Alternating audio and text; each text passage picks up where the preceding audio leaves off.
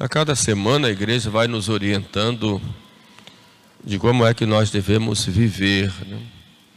Toda a pregação da igreja é doutrinária e, para a vida. Né? Uma doutrina, o um dogma, que fundamenta a moral e que nos, que nos leva a uma vivência espiritual. Né? É claro que nós somos corpo e alma mas, em primeiro lugar, devemos buscar as coisas do Espírito.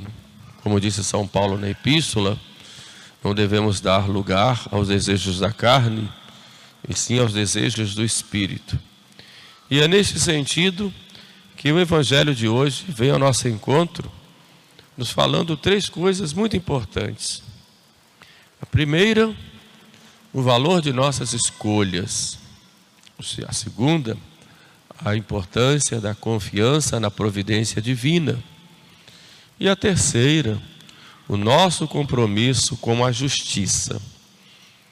O que eu falo aqui, falo sempre para vocês, é fundamentado sempre na doutrina da igreja. Aqui eu nunca falo opiniões pessoais, até porque não interessa. O que importa no sacerdote é ser um pregador não de uma doutrina sua, mas daquilo que o Evangelho nos diz e aquilo que a igreja, guiada pelo Espírito Santo, nos ensina. Esse é o fim de toda pregação. E é nisso que vocês devem confiar. Confiar naquilo que a igreja ensina. Porque a igreja sim é guiada pelo Espírito Santo.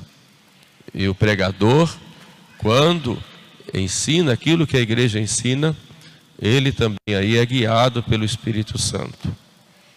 Vejamos o que Jesus diz primeiro: Não podeis servir a dois senhores, ou a Deus ou às riquezas. A palavra riqueza aqui é usada em aramaico mamona, que era ao mesmo tempo um Deus, entre aspas, pagão. Então, quando Jesus fala, não podeis servir a Deus e as riquezas, as riquezas aí não têm apenas o sentido de dinheiro ou de bens materiais, mas de toda espécie de idolatria, que podem ser adorar a falsos deuses, que o mundo nos propõe, adorar ao, a si próprio e adorar também o dinheiro, as coisas materiais. São Paulo diz aí o termo mundo também pode ser objeto de adoração. O mundo com as suas máximas, o mundo que combate contra nós, o mundo que é inimigo de Deus, inimigo do homem. Então nós temos que ter o cuidado de não querermos compactuar com o mundo.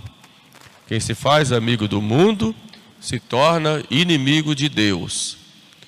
E quando falamos mundo aí, não dizemos a obra bonita, bela que Deus criou, não é esse mundo, Deus criou o mundo. Também não é o mundo como a, a generalidade das pessoas, não. Mas o mundo aí é tudo aquilo que combate contra Deus, seja dentro de nós mesmos, quando compactuamos com tudo aquilo que ofende a Deus, seja o mundo como uma organização conspirativa contra Deus. E há essa organização dos sem Deus e que combatem a Deus. E combatendo a Deus, combatem a igreja. Isso nós já vemos no próprio Antigo Testamento, o profeta Ezequiel, quando mostra que no, no, no subsolo do templo já sacerdotes se reuniam para conspirar. Nós vemos essa conspiração também nos tempos de Moisés, nos tempos de Cristo, isso fica muito claro, quando o sinédrio já cheio de pessoas que queriam uma, um Deus segundo o seu modo de agir ou de pensar, manipulavam o povo. Isso também existe hoje. Existe a conspiração dos sem Deus, que se organizam para corromper as pessoas e destruir tudo aquilo que leva o homem a Deus. Quando falamos de família, falamos de pureza, falamos de castidade, falamos de, é, de vivência da fé. Tudo isso é colocado por alguns que conspiram contra Deus como tabus que devem ser quebrados e lutam para quebrar esses tabus que levam o homem à sua própria ordem sobrenatural. E quando fala servir a Deus e as riquezas, é servir a esse mundo. Nós temos que ter coragem de sermos diferentes do que o mundo nos propõe. Não por vaidade, não por orgulho ou por arrogância de nós nos acharmos melhores do que os outros. Não, porque ao servir o Evangelho, nós nos, nos, nos tornamos diferentes e caminhamos no sentido contrário. O mundo que propõe suas modas, que propõe suas, suas, suas máximas, o poder do dinheiro, o poder do prazer, o poder dos, dos bens materiais, o próprio poder pelo poder em si, de dominação de umas pessoas com relação às outras. Mas esta luta não é apenas exterior, é uma luta interior e começa dentro de nós. Então não podemos servir a Deus e ao mundo, ou servir a Deus e a nós mesmos. Não podemos ter outros deuses, e muitas vezes se tem, quando não se tem a coragem de lutar contra eles. Dizem os, os santos que quando nós queremos servir a Deus e ao mundo, nós nos tornamos incoerentes, nos tornamos hipócritas. Hipócritas ou incoerentes quando nós somos, nós somos católicos e servimos a Deus e a igreja, e no trato com o nosso semelhante, nós tratamos mal, não temos caridade, não somos caridosos com aqueles que estão sujeitos a nós, não somos respeitosos com aqueles que estão acima de nós.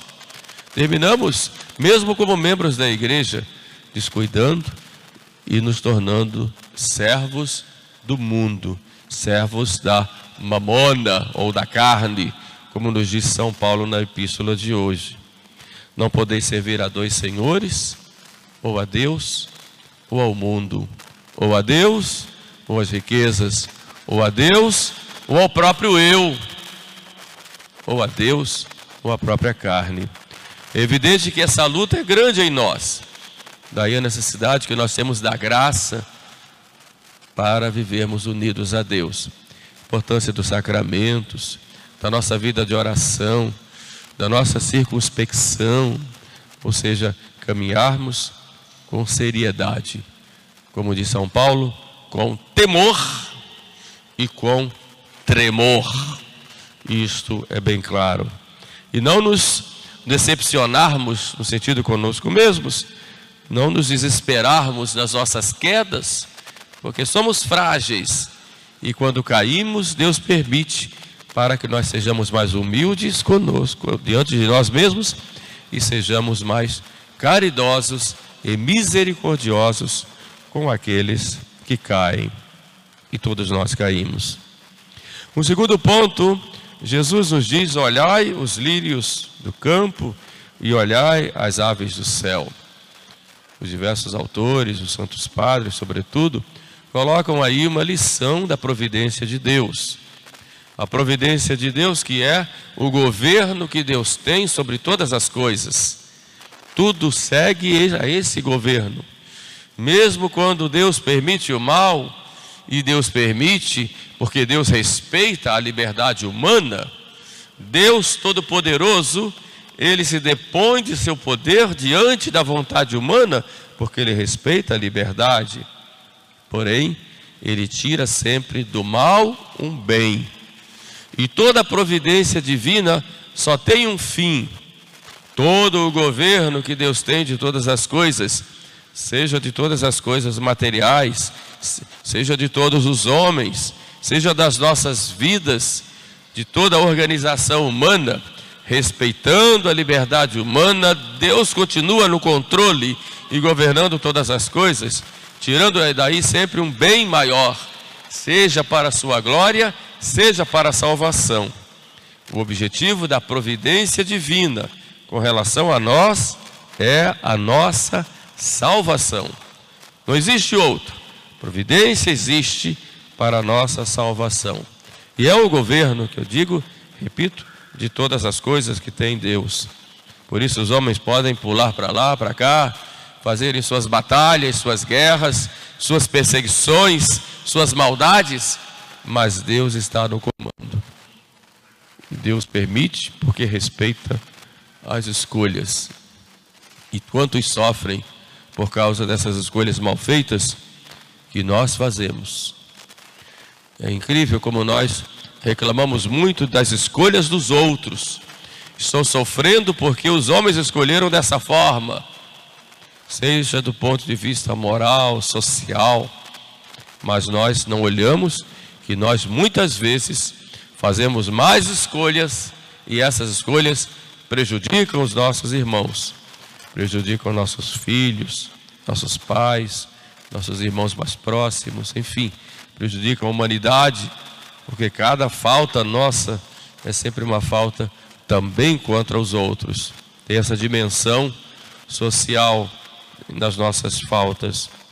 Por outro lado, olhamos aí, quando falamos da providência, o respeito que Deus diz que Deus tem da liberdade humana, né? o homem é livre e qualquer sistema que impeça, que proíba esta liberdade do homem, esta capacidade que o homem tem de escolher qualquer ideologia ou sistema, seja político, seja econômico, do ponto de vista social, é um sistema que destrói o homem como tal.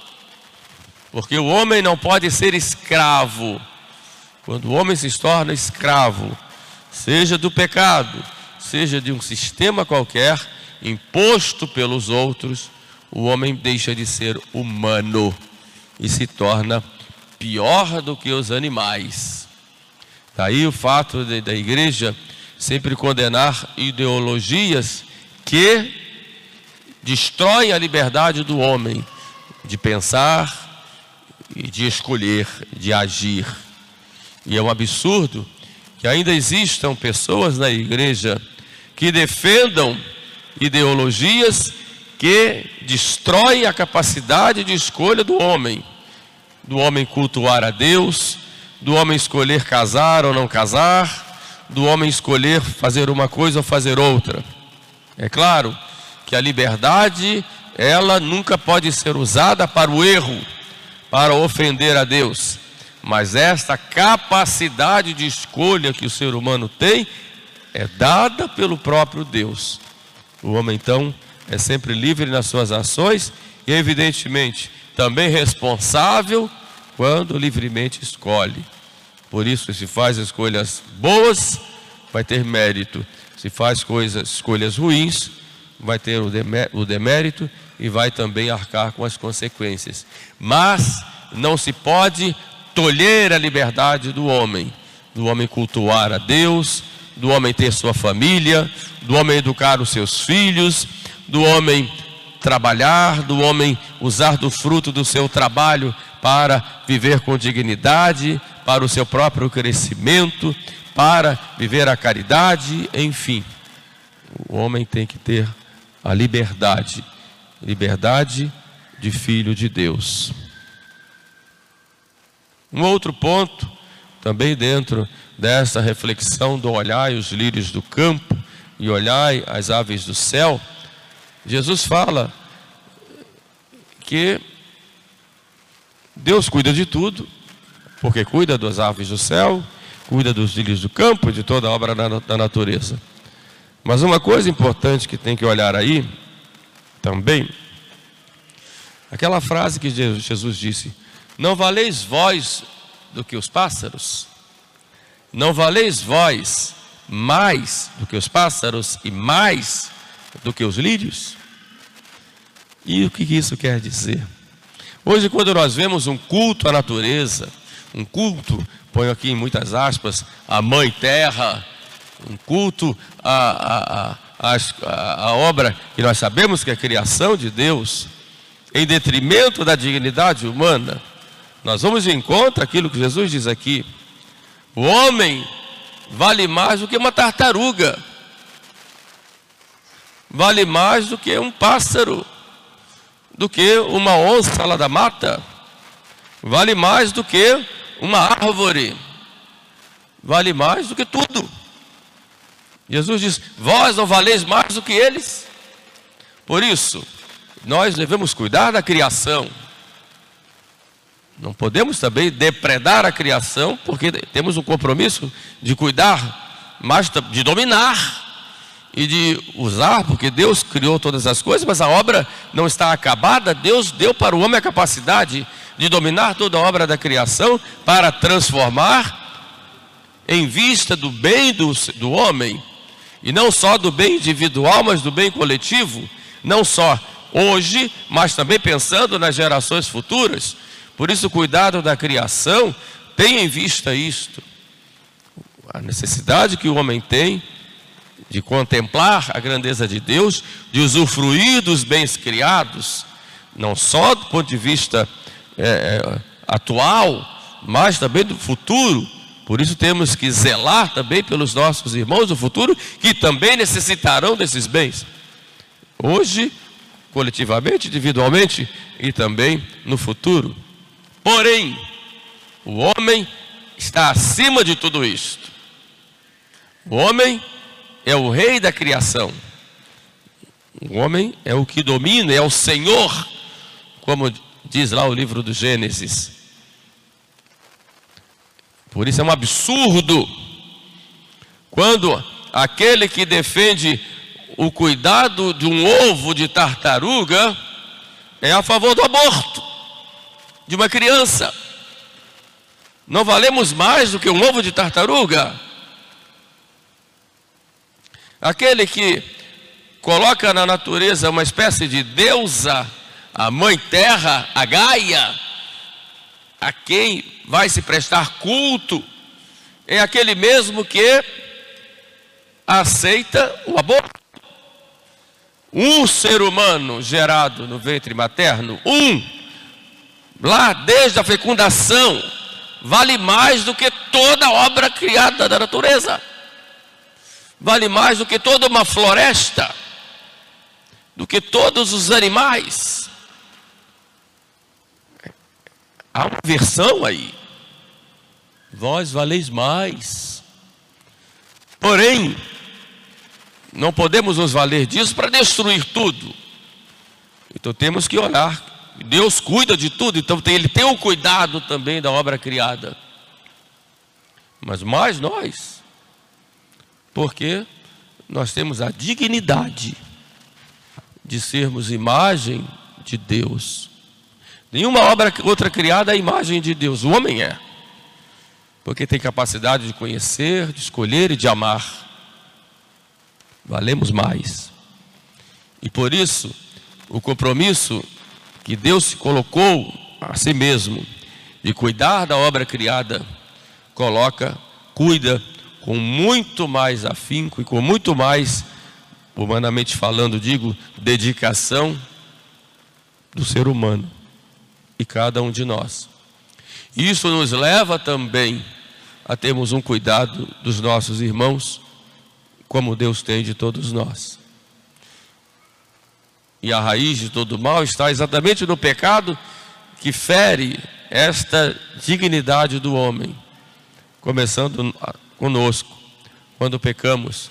Nós ferimos esta dignidade que há em nós, quando nós nos colocamos como servos do pecado. Nós nos apunhalamos a nós mesmos e nos tornamos piores do que as obras, outras obras criadas. Por isso, quando olhamos os lírios do campo e as aves do céu, olhamos a grandeza de Deus e olhamos o compromisso que nós temos com a vida humana. Valemos mais do que tudo, de toda essa obra. Num terceiro ponto, Jesus fala: buscar em primeiro lugar o reino de Deus e a sua justiça, e o resto vos será dado por acréscimo. O que é o reino de Deus? O reino de Deus tem um sentido amplo, é o governo de Deus sobre todas as coisas podemos chamar também de providência. O reino de Deus, no sentido mais estrito, é a igreja, que Jesus veio fundar, para onde todos devem ir e para onde todos são impelidos, mesmo que negando-se a pertencer a ela. E o reino de Deus, no sentido mais estrito ainda, é o próprio Jesus Cristo. Buscai em primeiro lugar o reino de Deus. Primeiramente isto. E o resto vos será dado por acréscimo. Mas Cristo fala aqui reino de Deus e sua justiça. E quando entendemos justiça aqui, justiça no seu sentido próprio, como dizia o piano, dar a César o que é de César e dar a Deus o que é de Deus, dar a cada um aquilo que lhe é devido. Por isso devemos cuidar de viver essa justiça, dando em primeiro lugar a Deus o que é de Deus. E a justiça, ela nos leva a honrarmos a Deus. É a, é a, lei, da, a lei da justiça, é a lei da caridade. A lei de amar a Deus sobre todas as coisas. E amarmos o nosso próximo como a nós mesmos. Por isso, a justiça social que é necessária e que a igreja sempre ensinou com a sua doutrina, aquilo que nós chamamos de doutrina social da igreja, fala do ser humano que deve ter como digno que é de ser imagem e semelhança de Deus, ou imagem de Deus, deve ter aquilo que é necessário para ele viver essa dignidade. O seu alimento, a sua casa, sua vestimenta, a dignidade de poder ter sua família, de ter a capacidade de viver as suas escolhas. Então a justiça social pregada pela igreja vai nesta linha de olhar no ser humano a dignidade que ele tem como imagem de Deus. E o que governa, ou o, o fio condutor de toda a justiça social, é a caridade. É isso que a igreja prega. Por isso a igreja sempre prega a conversão do coração humano, para que vivendo a caridade, vive essa justiça na sociedade. Não é uma luta, não é a luta de classes que a igreja prega. A igreja condena a luta de classes. Também não é, e a igreja prega contra, o colocar o capital como se fosse o fim último de todo o trabalho humano. Não. Ou o sucesso material como fim último. Não. Ou o lucro como fim último de toda organização social. Também não. O fim último é é Deus. E Deus que olha o homem na sua dignidade e o acolhe como filho. Por isso, se por um lado a igreja prega contra as ideologias, por exemplo, todo o totalitarismo, o comunismo, o socialismo, que manipula o ser humano como se fosse um, um, um objeto tolhendo sua capacidade de pensar, de agir e de escolher, e dominando o ser humano. E a igreja condena essas, essas doutrinas totalitárias, que tira do homem a capacidade da própria liberdade. E a gente vê aí nos, na história, e quando a gente percebe, a gente percebe que, que, que, que o engano é tão grande, que leva pessoas a a, a, abraçarem esse sistema que a igreja condena e que trouxe para o mundo milhares e milhares de mortos, e muitas pessoas não enxergam isso.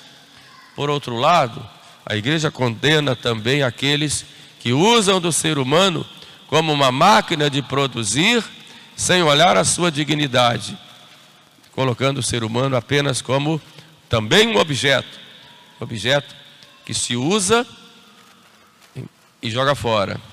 Então, nesse sentido, a doutrina social da igreja, ela é bem clara. E o primeiro princípio é este: o homem deve ser tratado com dignidade, e a dignidade de imagem de Deus. Portanto, nós temos que é, é, seguir essa doutrina. Por isso a igreja ela não tem opções para um lado nem para o outro. Ela é, está no, ela equilibra, está no equilíbrio. E esse equilíbrio consiste exatamente em olhar a primazia do homem, o homem que busca a Deus, evidentemente a primazia de Deus, mas eu digo aqui do ponto de vista humano, do ponto de vista social, o homem deve buscar viver essa união com Deus e deve ser proporcionado isso. E a igreja tem o seu poder espiritual de dar os mecanismos para que o homem busque a Deus, e o poder temporal tem essa obrigação de cuidar do bem comum, do bem-estar do homem aqui na terra, em vista das, do seu destino sobrenatural, que é a vida eterna. Essa é a doutrina da igreja, e se qualquer poder temporal prescinde desta visão sobrenatural do ser humano, ele vai ser sempre um poder viciado que vai destruir o homem e a sua capacidade de viver em Deus e vai destruir-se a si mesmo.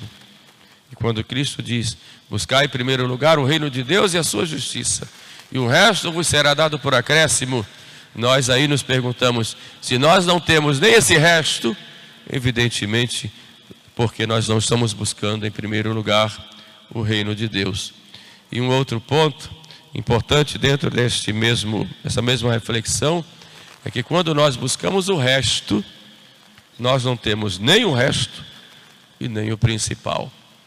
E quando uma igreja se compromete, e dela comprometida em levar os homens para o céu, se ela se esquece disso, não digo a igreja em si, mas os homens da igreja se esquecem disso, os homens terminam levando o homem ao vazio, a uma vida sem sentido. E isso a gente não pode fazer.